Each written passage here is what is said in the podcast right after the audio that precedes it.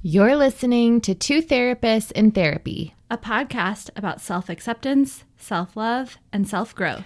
I'm your host, Sarah Brill, a licensed clinical social worker, EMDR trauma therapist, and writer. And I'm your other host, Becca Moravec, licensed professional counselor, licensed marriage and family therapist, and Enneagram enthusiast. I'm a two, Sarah is a four.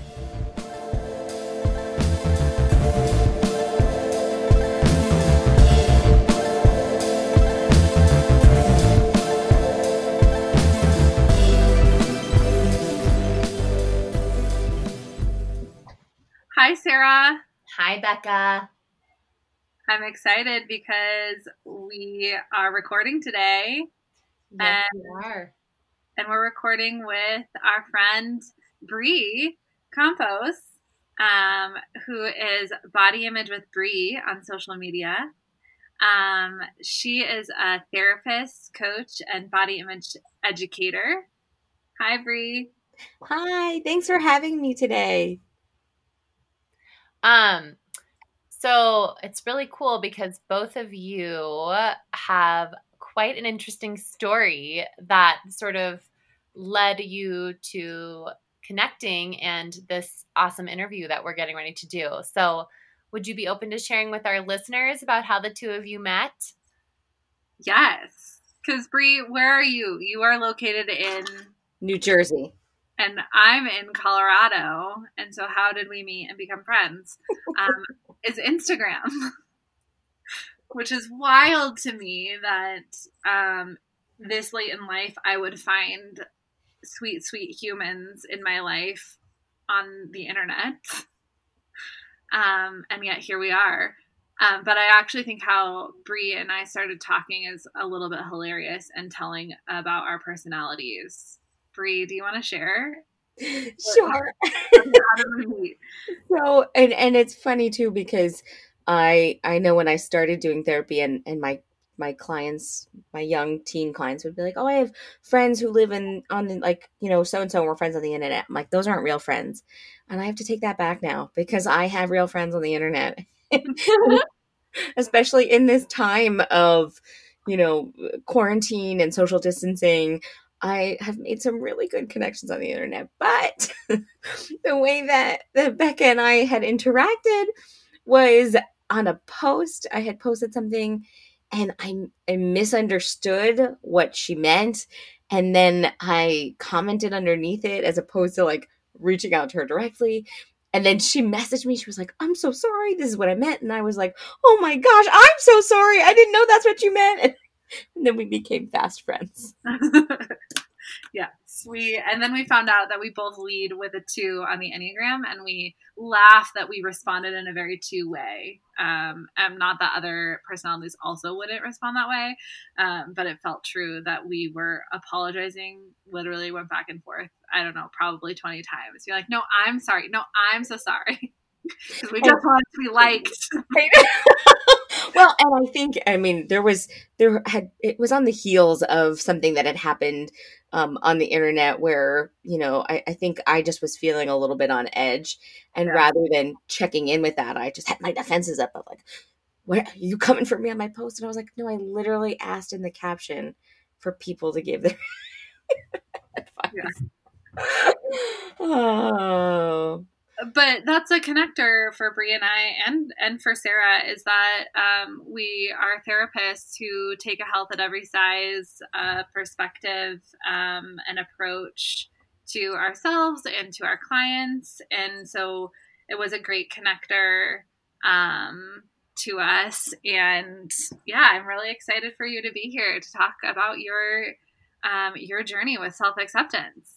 Thanks, I'm so excited to be here. Sarah, do you want to? Or I'll start. I'll start us with my question. Yeah. yeah. Okay.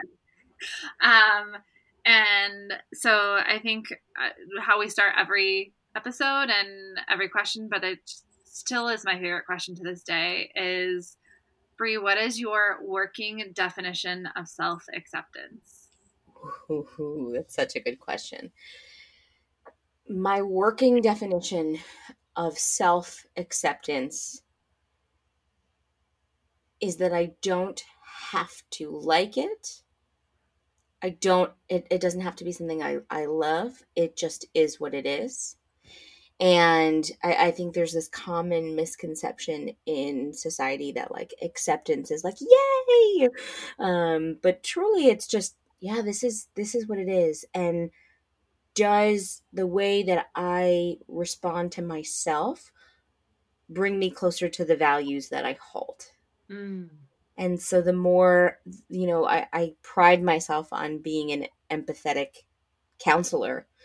Can I bring that to myself? And that is how I have felt and experienced self acceptance because I, I, I say I stopped, but I stopped doing it with my body, and now there's just other areas where it's doing it. But I I stopped putting a an unrealistic standard that I had to meet in order to love myself or be kind to myself.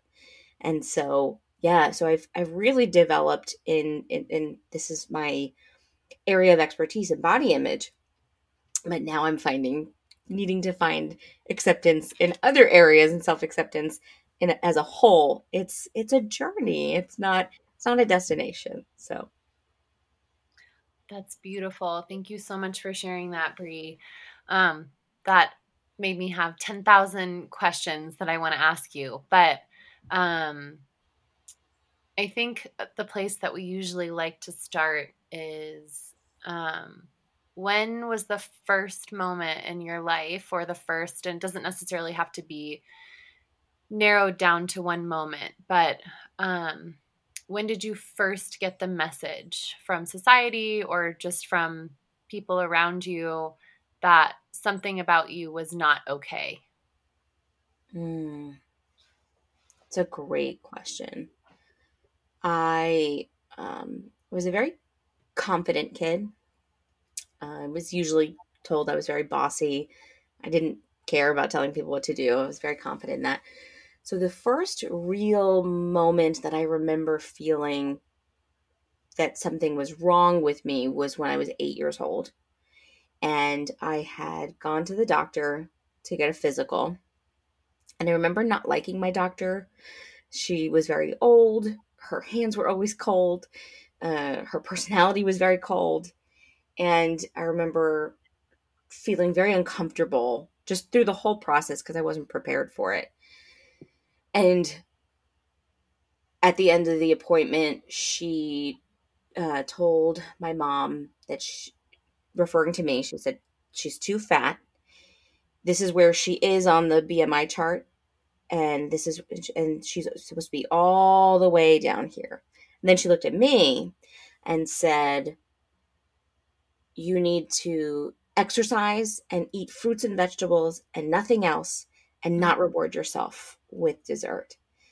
And I remember thinking, like, okay, well, I'm on the soccer team and I'm on the dance team. So I move a lot and I don't even eat ice cream that often. Like I'm I did something bad. I don't know how mm-hmm. I failed this test that I didn't even know that was here. But in that moment I knew, oh, okay, this is I'm something is wrong with me and I have to fix it. And I remember, and I, I share this usually when I share this story, just to sort of uh, show the eight year old mind that I had. So when I went home that night and I was in the bath, I remember I remember distinctly praying to God that he would do two things. I prayed that he would clean my room and that he would make me thin. Mm. And he mm. did neither of those two things.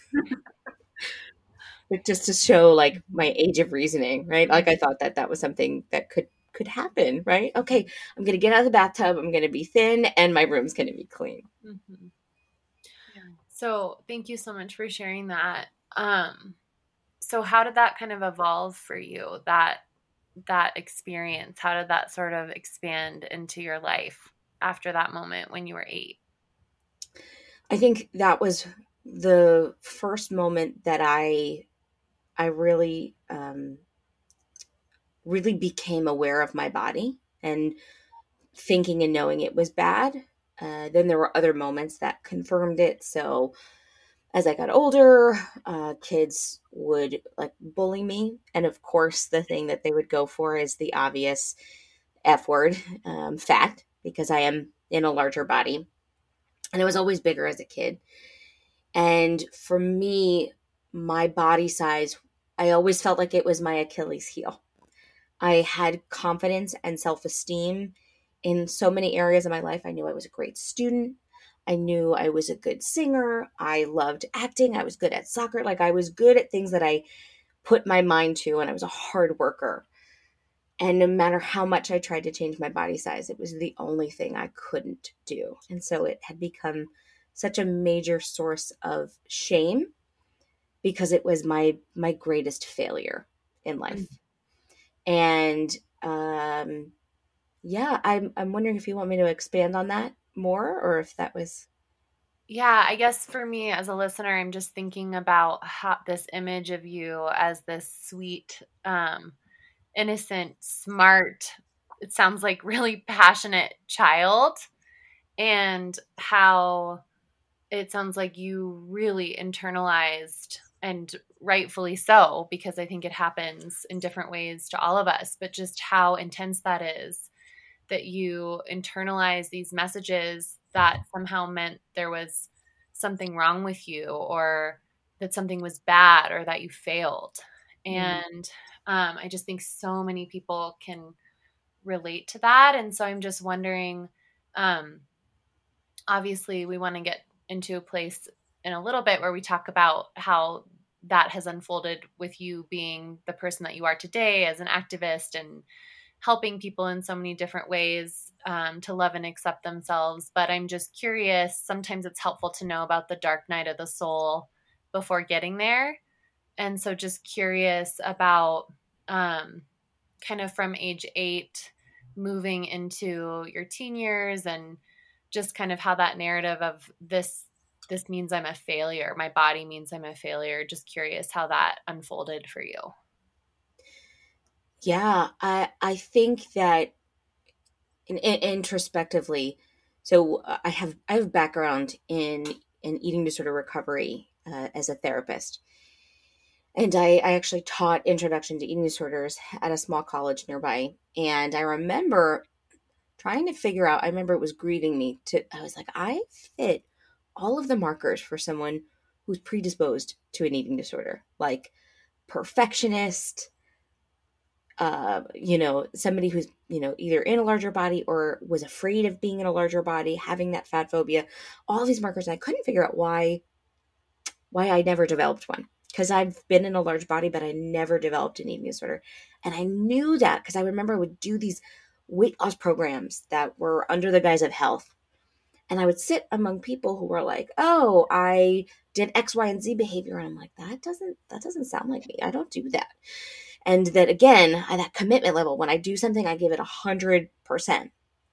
And quick tangent I, I always used to say I, I give it 110% and my therapist one point said well you can't give 110% you can only give 100% that's all you can give. Like, so so yeah so uh, into my teen years i did have a, se- a sense of self-efficacy because i had confidence in other areas but what because of and right as as Becca and I we we lead with the two. I've had this innate need to please people. And so the messaging combined with wanting to please people, but also fearing the fat body that I lived in, I was afraid to take up space. And that really unfolded in my teen years as I never wanted to make waves. I, I always just, I'm just conflict avoidant. I don't like to make people unhappy, but really it was, I didn't know there was space for my emotions. Mm-hmm. so I learned in that time when I would get angry, I would shut down.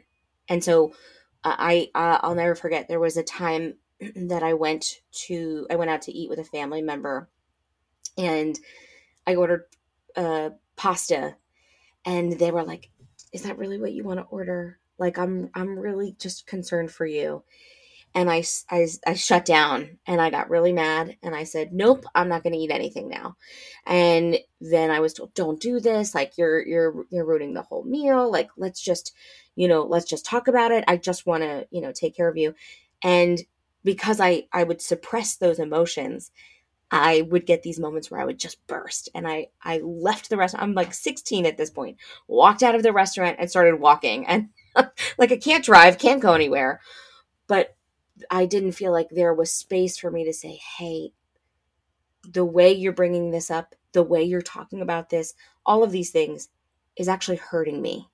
And I don't, it's, it, I know you're coming from a place of concern, but it's actually harming me because I'm I'm right a kid. I'm 16 and and I think the, the the bigger part of this was there was a confirmation bias of oh no, I noticed this and they're noticing it too. And so not only am I noticing my body change, but you're noticing my body change and having the same concerns that I do.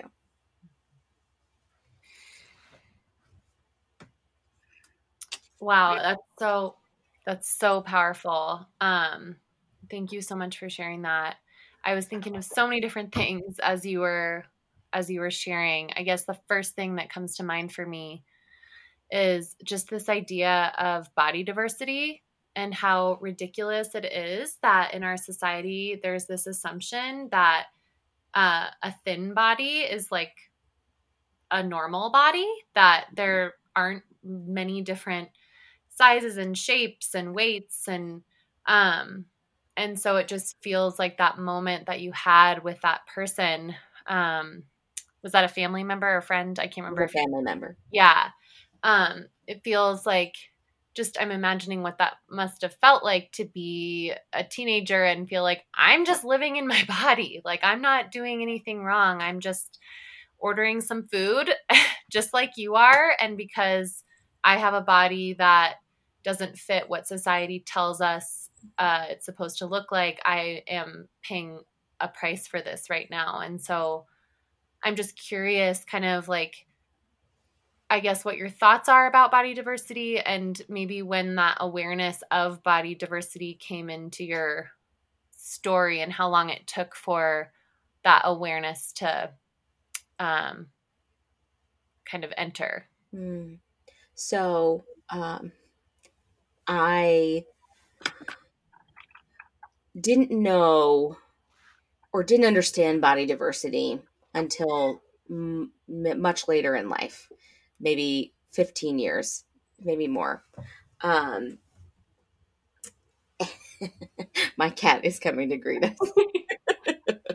Sorry if she meows. So, I guess the trajectory for me, I didn't I didn't realize that body diversity was a thing because I always just assumed, right? Like, okay, I, I want to be healthy, right? So I hid body acceptance under the guise of health. Mm-hmm. And which is so ironic because close to that time of being 15, I had gotten blood work and I, we had set off air. You know, they, they were pretty confident they were going to find certain diagnoses. And then when they didn't, they were just well keep doing what we're doing but what i was doing was a really restrictive diet that mm-hmm. wasn't sustainable and so but all of my my lab work for the most part i was healthy so i was quote unquote healthy my mm-hmm. my bmi just didn't match mm-hmm. and i remember when i started working at the eating disorder clinic that's really where my cognitive dissonance came around mm-hmm. and i i would say to myself like hmm I'm telling these girls because at the eating disorder center it was only it was only women that they can eat whatever they want. And it like that food doesn't like one one meal doesn't impact your body size. Yet i was actively avoiding certain foods mm. on whatever diet i was currently on.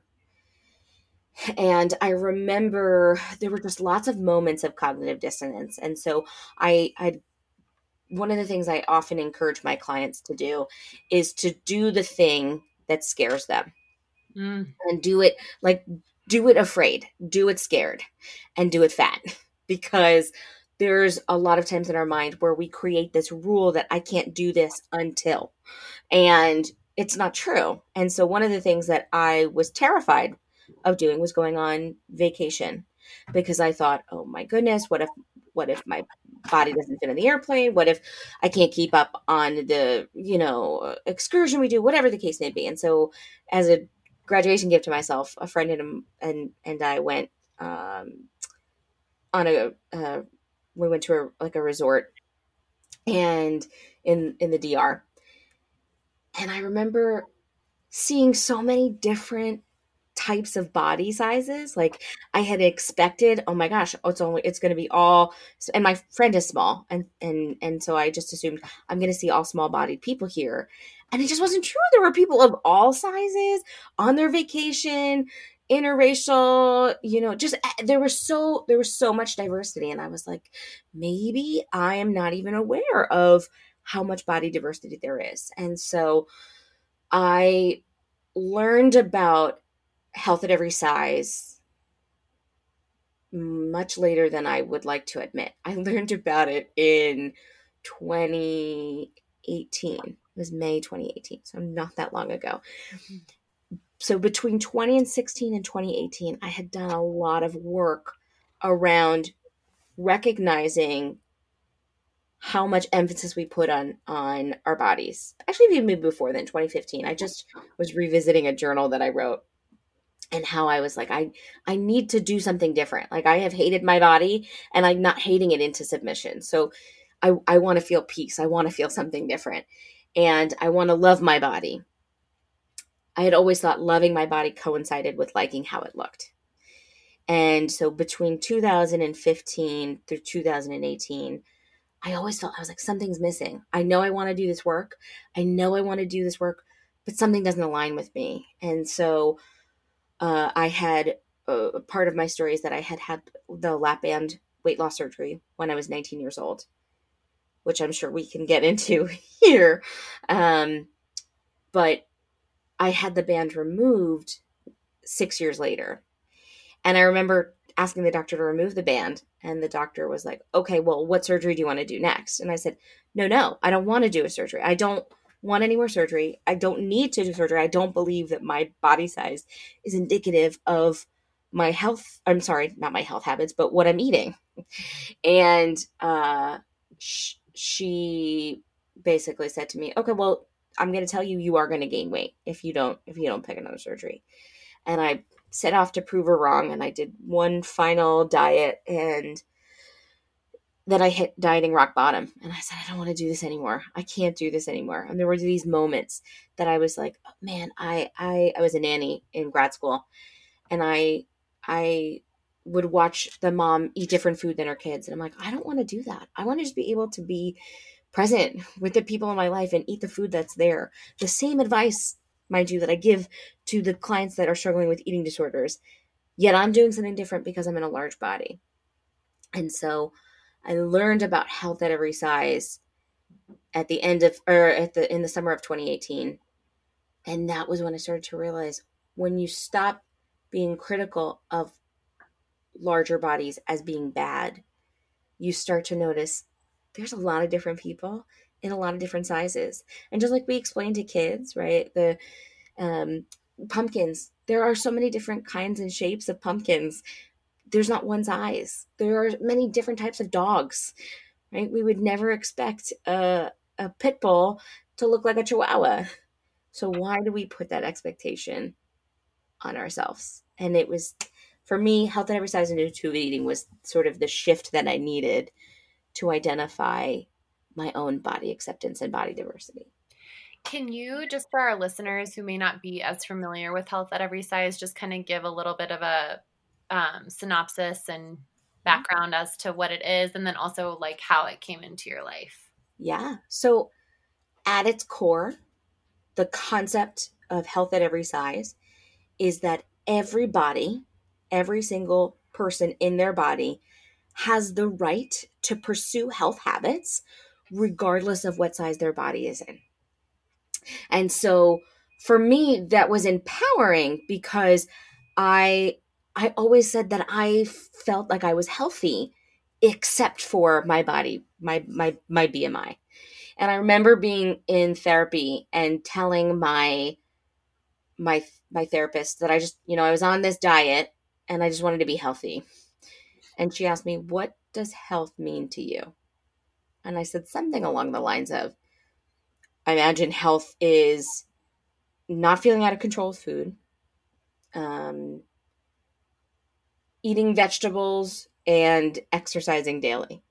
And at the time, I was already doing those things. And she was like, "Oh, so you are healthy?" And I said, "No, I also need to be thin." And she, okay, well, how like how thin? What's the marker? And so there was just this unawareness around this belief system of health means thin. And so, yeah, health at every size. Again, I and I say at its core because it's so much more than that. And there are there are tons of resources on the fat positivity and body positivity movement starting really as a social justice movement that it is inclusion for all body types not just fat bodies but um, bodies with disabilities and and black bodies and marginalized bodies and uh, you know every every uh, marginalized community and to see that represented and so I, I i'll never forget i had this moment in this journey where I'm, you know, I was practicing intuitive eating and it was that summer of 2018 when I was at a grocery store and I just took notice of the body diversity. And I'm like, it just felt like I was waking up to the world for the first time because the expectation, right? The thing that we see in media or uh, in magazines or, you know, when you put in a Google search, right? Of if you put in fat bodies into Google, you get a lot of people who look sad about being in a large body. If you put body positive in, there are now more references of people in bigger bodies living their best life. So for me, taking a health at every size approach is the least harmful and the most helpful for those looking to heal their relationship with their body. Can I say? Can I add to that, Bree? Please. I I like love it, and I wish I could record that and and play it for every human ever. But I mean, we are recording this, so we can we can play it for some people. you know, I think that um, I I think what I love about health at every size is it's this this component of critical awareness that like mm-hmm challenges scientific and cultural assumptions. Notice I didn't say scientific fact, right? Because I think that's the crazy piece of it is like the research is for health at every size. The research is not for the weight loss industry. Like the, it's, it's weight loss and pursuing the thin ideal is just not um, scientifically viable, right? Um, and and I think the other people is it, it the so this this challenge to scientific and cultural assumption like allows people to value their own body knowledge like what you did in with your therapist who's like well you are healthy. Right? It's like can i be in tune with that? Right? And and that's a choice to, to pursue health. And like your lived experience. And and i think the other piece is it shows that um when we're doing the opposite of health at every size we're doing harm. Right? Like yes huge harm in that um, you know oppression is a health hazard right? Mm. so when we look at like when people are like but what about health? That's like always the argument. And i'm like but what about oppression? Because that is the biggest indicator for like right? So i just i for for death and and illness um you know and those are the things we should be caring about and yeah I just wanted to add to your definition of health at every size because what you said was beautiful. Um, so and I'll just add to that too is I what I realized is how much we take the crumbs of commentaries of other people and repeat them without having any clue that it's not factual. So, for example, uh, part of my my journey with intuitive eating, I remember asking my dietitian, "Okay, so I shouldn't eat after a certain time," and she was like, "No, that's not true." that you can't eat past a certain temperature. Like if you're hungry, then you eat. And I'm like, but won't that make me gain weight? She was like, no, that's not that's not true. And that was just a fact that was repeated over and over and over again. And so I repeated it and there's so many things like that and I think health that's one of those things. So when I'm when I try to talk to people about health at every size and their argument is what about health? I ask them, define health. What does health mean? If health to you is being in a small body, then that's your definition of health. But I think it's a very narrow definition if it only includes body size. Because for me, at my smallest body size, I was emotionally and mentally distraught. And now, in my largest body, I have never taken better care of myself than I do or I am right now. And my mental health is better than it has been. And I think we downplay other parts of, of health. And I think that health at every size actually takes a holistic approach to health rather than just BMI. Yeah. Do you have something, Sarah? Yeah, I do. Okay, you go. But I'm going to bring us back to Bree's story. Do you have a question about this? Mm. I can ask it later. I won't lose it. Okay. So, Bree, you were saying that um, you you coped by like shrinking yourself and not taking up space emotionally, especially. Um, and then, you know, I've heard a little bit about how you began to wake up to the world, right? And so I'm curious if you could connect those things. So then, what happened to how you were coping? previously. So if you were coping previously by shrinking yourself and now you're realizing like, wait a minute, something isn't wrong with me. Mm. Maybe some maybe I'm not the problem. What what shifts for you? So part of my journey, and I don't actually think I talk about this, I've ever talked about this, and it's such a pinnacle part of my story. But similarly to that feeling I described when I was 16, that I didn't know how to take up space in the world, that I internalized so much. And when I started learning about health at every size and making peace with my body, I became acutely aware of how much my body was holding in. And I, I describe it like feeling really raw and vulnerable. That tears were just always at the surface. And I remember uh, the time I was working with a therapist, and I I had never been connected to to anxiety before. I I, think I have anxiety. I think I have high levels of anxiety that I just I didn't even know. I, I shared before we, we came on that I was just used to holding it in. And so that's usually my biggest indication of when I'm feeling anxious is clenching my my jaw or holding my breath. I do that during hard things. And so that first note that first moment of noticing, ooh, that's disproportionate was I went to go find a parking spot and I couldn't find one. And my anxiety shot up to like an eight and I couldn't breathe. And I said, Bree, this is not this this is not a big deal. We do not need to be at an eight because you can't find parking. And it almost had just been normalized for me at that point that I was just an anxious person. And I think that I used dieting as a way to cope um, with my anxiety because it was the thing I could control.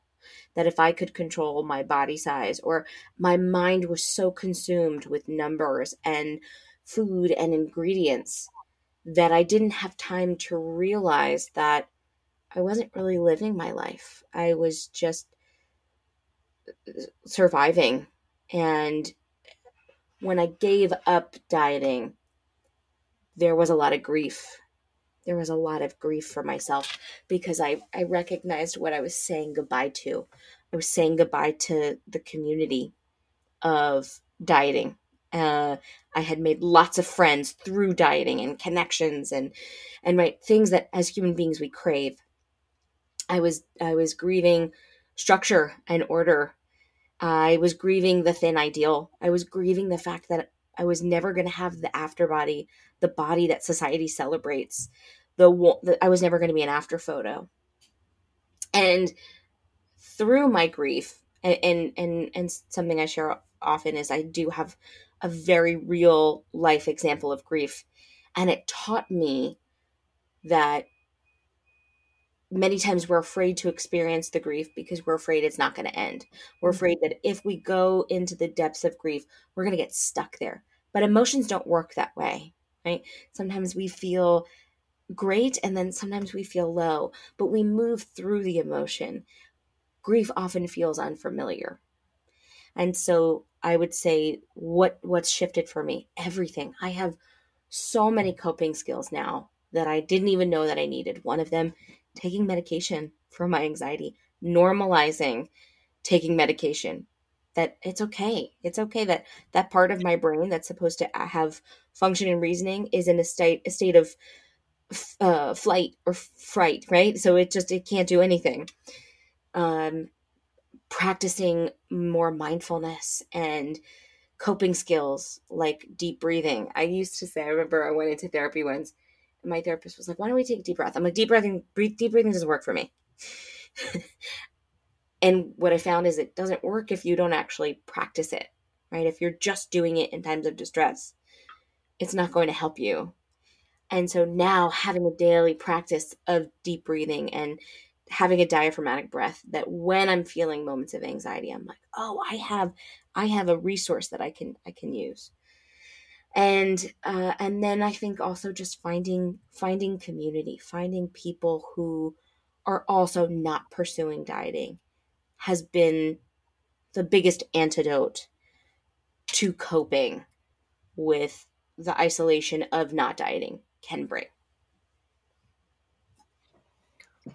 Wow, that is, I'm just listening to you and I'm just noticing my whole body is relaxing and just feeling, um, oh, it makes me like kind of want to tear up a little bit. Like what it would have been like for me as um, a kid or as a teenager to be able to hear your story um, and just how powerful it is to be speaking with someone who has overcome so much oppression mm-hmm. and um, really reclaimed themselves and has done the work. It's just, it's really inspiring.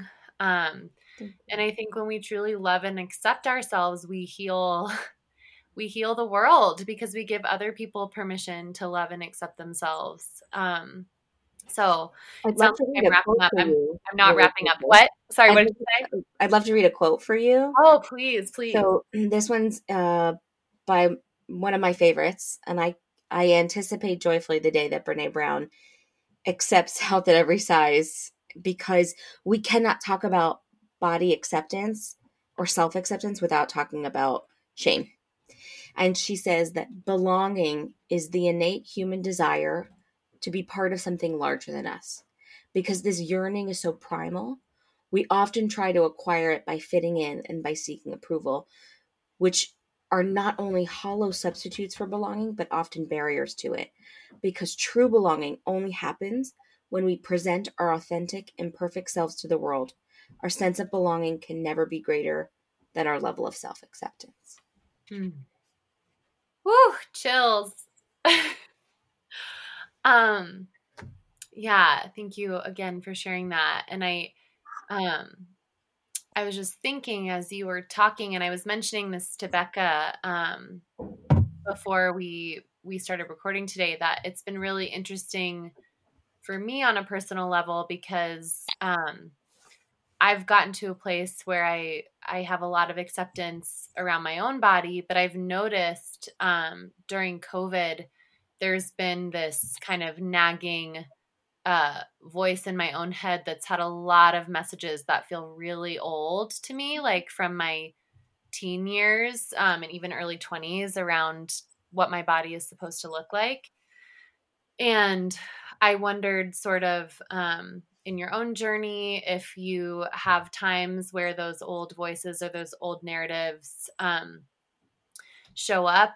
Uh, so that's my first question. And then the second one is what are your thoughts surrounding kind of the connection between um, covid and sort of body image stuff for people? Um, and have you been seeing that in your own work at all yeah, so two really great questions. So the first is absolutely I still hear and experience those those those voices.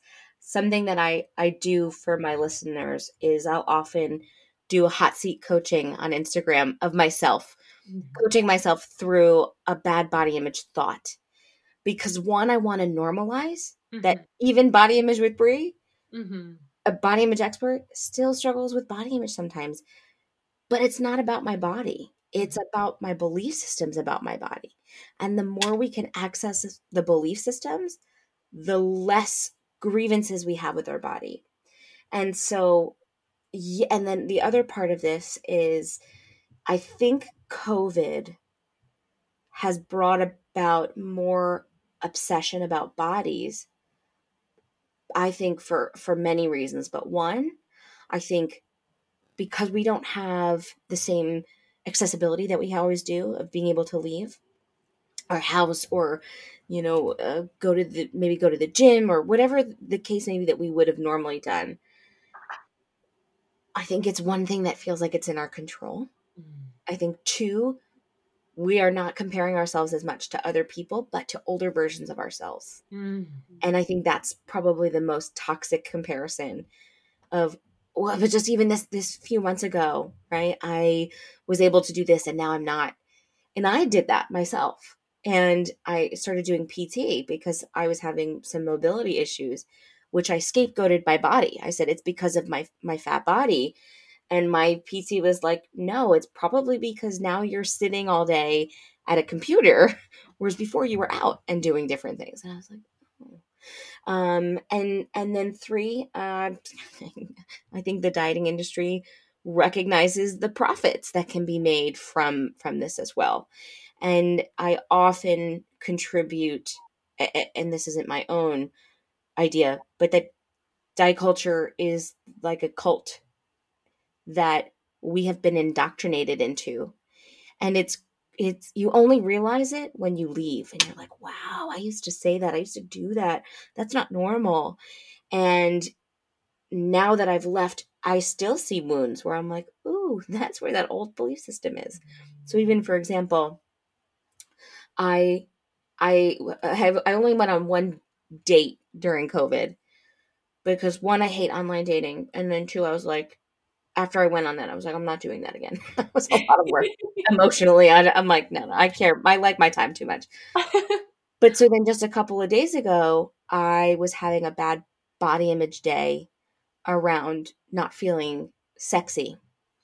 And that was a that was totally an old wound because I remember journaling about it in 2015. So that's when I went back to my journal and I realized, okay, what's the belief system? The belief system started not because I don't think that fat bodies can be sexy, which I did in 2015. It was right now, I was the belief system it was attached to was I don't believe someone's going to find my fat body sexy. So, not that fat bodies can't be sexy, but that I was feeling a little blue about my singleness. And as soon as I acknowledged it, I was like, oh, so now let me think about what is in my power and control. Mm. I could go on a date if I wanted to. I don't want to. but acknowledging that thought, and I, I wrote it down on a post it note. Um, that's an old thought pattern that doesn't serve you anymore. Oof. That's an old thought pattern that no longer serves you. Yeah. Oh my gosh. Do you have something, Becca? Okay.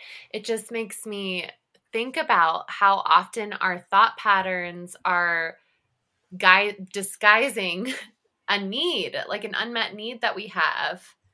And how we have to do this like excavating process that often involves just sitting with ourselves. okay. Okay. hold on, hold on. Sarah, Sarah, can you hold your thought? Yes, yes, yes. Bree and I just went like this when you when Sarah said excavating.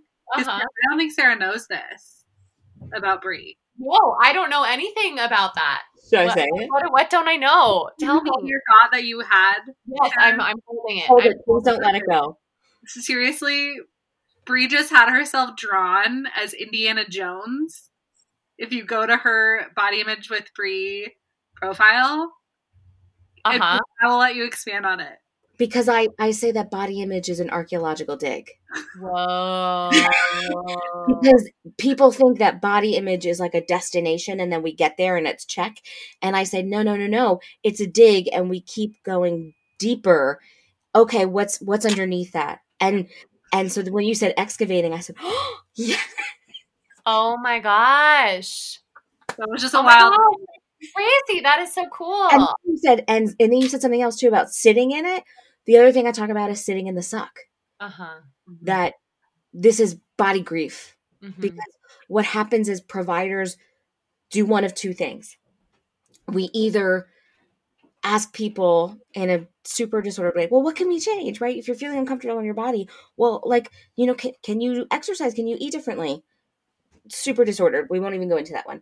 The other thing that we do is we try to move too quickly to the reframe. Mm-hmm. And we are afraid to sit in the suck of someone's body discomfort, probably because we haven't done it ourselves mm-hmm. or because we don't want to say the wrong thing. Mm-hmm.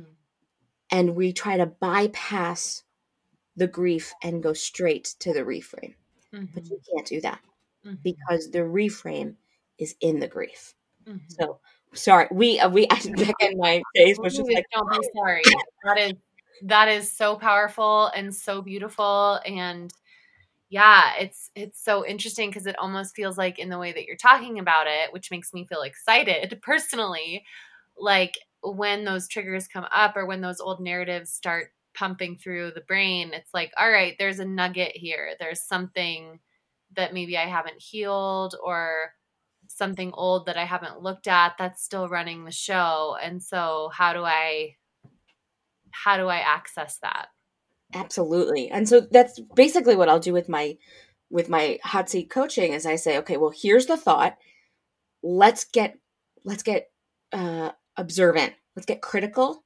Like uh critically observant rather than just criticizing it mm-hmm. or judging it. Because this is the other thing that happens is then when you're in this space of health at every size now do you not only feel bad about your body image but then you feel bad about not being body positive. That happened to me the other day. I was like oh, i can my mind is exploding. Like i don't i'm feeling things i don't agree with so yeah, and that's but that's okay, right? It's just that observant, uh, like oh, that's an old thought pattern. Oh mm-hmm. no, that's not. We don't believe that anymore. And a mm-hmm. question that I I I have little notes all over the place. So some of the questions I ask is, what is the story I'm telling myself? Mm-hmm. Right. So when that thought comes up, what's the narrative here? And if that narrative then comes to, oh, no one's going to find you attractive in in a a fat body, a follow up question Does that thought align with my values? Mm-hmm. And I think if you if you really sit and do some value work and you identify what values are important to you, most people are not going to my cat's yelling um, are not going to acknowledge that thinness is an important value for them or aesthetics is an important value for them relationships are an important value for them empathy is an important value for them respect are important values and so bringing people back to character and values as opposed to aesthetics, which is what diet culture does. Is it brings you back to looking and fitting the part, which that fitting in is a hollow substitution for the actual acceptance of who you are. So powerful. Oh my gosh.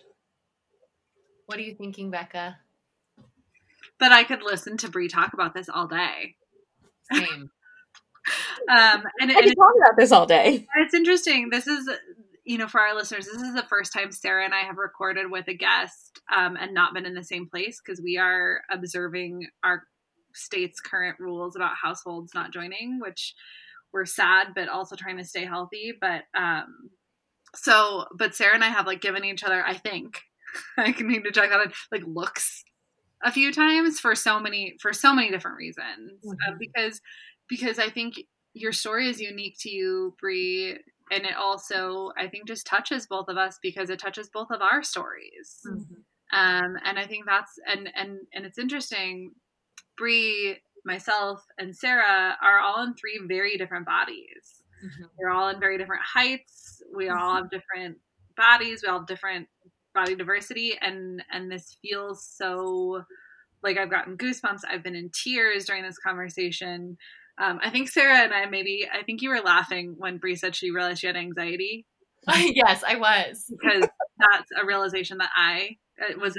Was that why you were laughing? Yes, because I only recently realized I had anxiety too, and it was really aligned with my story. But I just I'm just really grateful for your voice, Bree. Um, and for, for your story.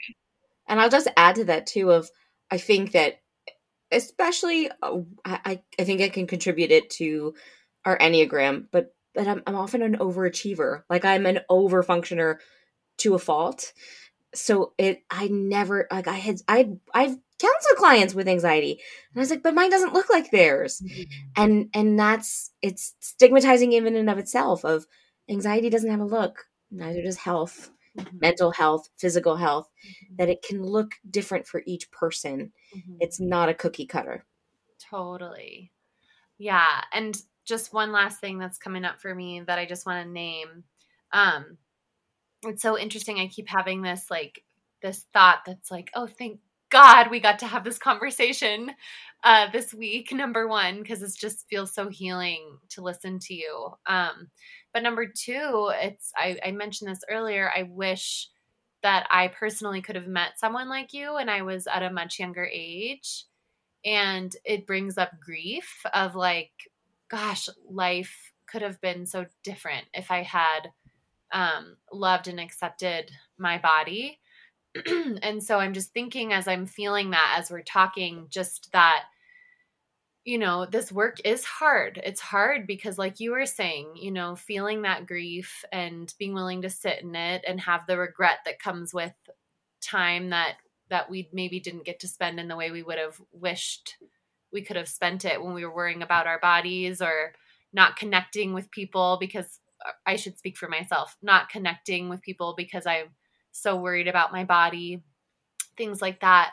Um, you know, it's just it's so liberating to think about a world in which that doesn't exist and also um it, it does bring up grief to really look at it. So um just wanting to acknowledge that for people that might be starting this journey or listening to this podcast and thinking about thinking about starting this journey or for people that have already been down this path i think it's just um, something that i wanted to name so. And a, and a word to that right and not in an attempt to rush the grief process because no matter where you are we can sit with you there and that's exactly like that's where you are and and we're going to meet you there rather than where you know we want you to be. Mhm, elizabeth kubler-ross who is known very well for the stages of grief supposedly i need to do i need to do more research on this but is they had done research into adding another stage to grief mm, which is finding finding meaning and purpose. Mhm, and so when i started this journey it was it was very dark. It was very bleak. I remember being in therapy and my my therapist said i i would describe you as hopeless. Like I, I it's almost like a depression in the area of body image. There was no light at the end of the tunnel that unless my body changed i wasn't going to accept my body. Mhm, so now that i'm here mhm, I, I just believe like this i'm living my purpose. Mhm. that it doesn't make the pain that i experienced less painful. It's just given me meaning. And i believe in the epigenetics and the generational ties and the the toxic health patterns or, or belief systems that have been in my family that it's going to end with me that it's going to stop at my Mm. line. Goosebumps again. Oh my gosh. I know. so i hope that brings solace and and right in therapy DBT therapy we can hold two thoughts at the same time. So it can suck and it can also end with you and be Mhm. powerful and and it's tough work. A- and uh, if i could i would love to share one more example of um, hope. I've, I've shared this a couple of times on my podcast. I, I had a, a client once who really struggled with depression and i would always try to bring her back to hope right? Like where's the hope? And she she because she wanted to be there. And i remember one night i was too lazy to turn the the bathroom light on i was like half asleep so i stumble into the bathroom it's middle of the night and i sit down on the toilet and the only light that's i can see is coming from the hallway and as i open my eyes i'm acutely aware of how dark it is in the room like i couldn't see anything i was scared for a moment because i was like whoa like I don't I'm not even sure spatially what's happening. And it took some time for my eyes to adjust. And then the only light I could see was just this little gleam of light coming out from under the door. And in that moment, I realized, oh, that's hope. So even though you know the light is on the other side of the door, if all you can see and focus on is just a little sliver, hold on to it. And those of us who are in that hope, who are standing there, we will wait patiently for you. Because when you're ready, your eyes will adjust. You will get you will be able to get there. You don't need to look for the whole bright room. Just look for a little sliver. So beautiful. Oh my gosh. Thank you so much, Bree. Thank you for having me. This has been so great. Yeah. And, it, well, sorry. Can I just say one no, quick thing? I just think it's cool because Becca always ends with um, an encouragement. She always says an encouragement to our listeners, and it feels like you were telepathic and you just gave all of our listeners the encouragement before Becca gave you the prompt. So, um, yeah, go ahead, Becca. I, I interrupted what you nope, were I was literally going to say the same thing. We are all on the same wavelength. There's just been a lot of intuitive process between the three of us. It's kind of interesting. Love it. yeah. So good synchronicity. Yeah. So so I mean I know you just ended with that and then we did so if you want to um not say it again, but if you're leaving our listeners with an encouragement, what would you say? my encouragement would be that no matter where you are is the right place to be. Mm. And that criticism will not breed the results that you need. Love, patience, and empathy will. And I know for myself, some of the thought traps I would get stuck in is I feel like you know, in like a video game when you level up and then you die and then you have to start over again. Sometimes body image work feels that way, where I'm like, I got here and now I'm back here. How did I get back here? But because you've done it, you're going to get right back where you started. So, mm. no matter where you are, no matter what levels you get to, no matter how far back you fall, you will you will get back to that place. I promise you. That's amazing. Where where can our listeners find you, Bree? Come hang out with me on Instagram, Body Image with Bree. And you have a podcast too, right? I do have a podcast, Body Image with Bree, the podcast. Okay, cool. So your podcast or your Instagram? Yes. Awesome. All right. Thanks for being with us. Signing off. This was just so special. Thank you for everything you shared. Bye. Thank you so much.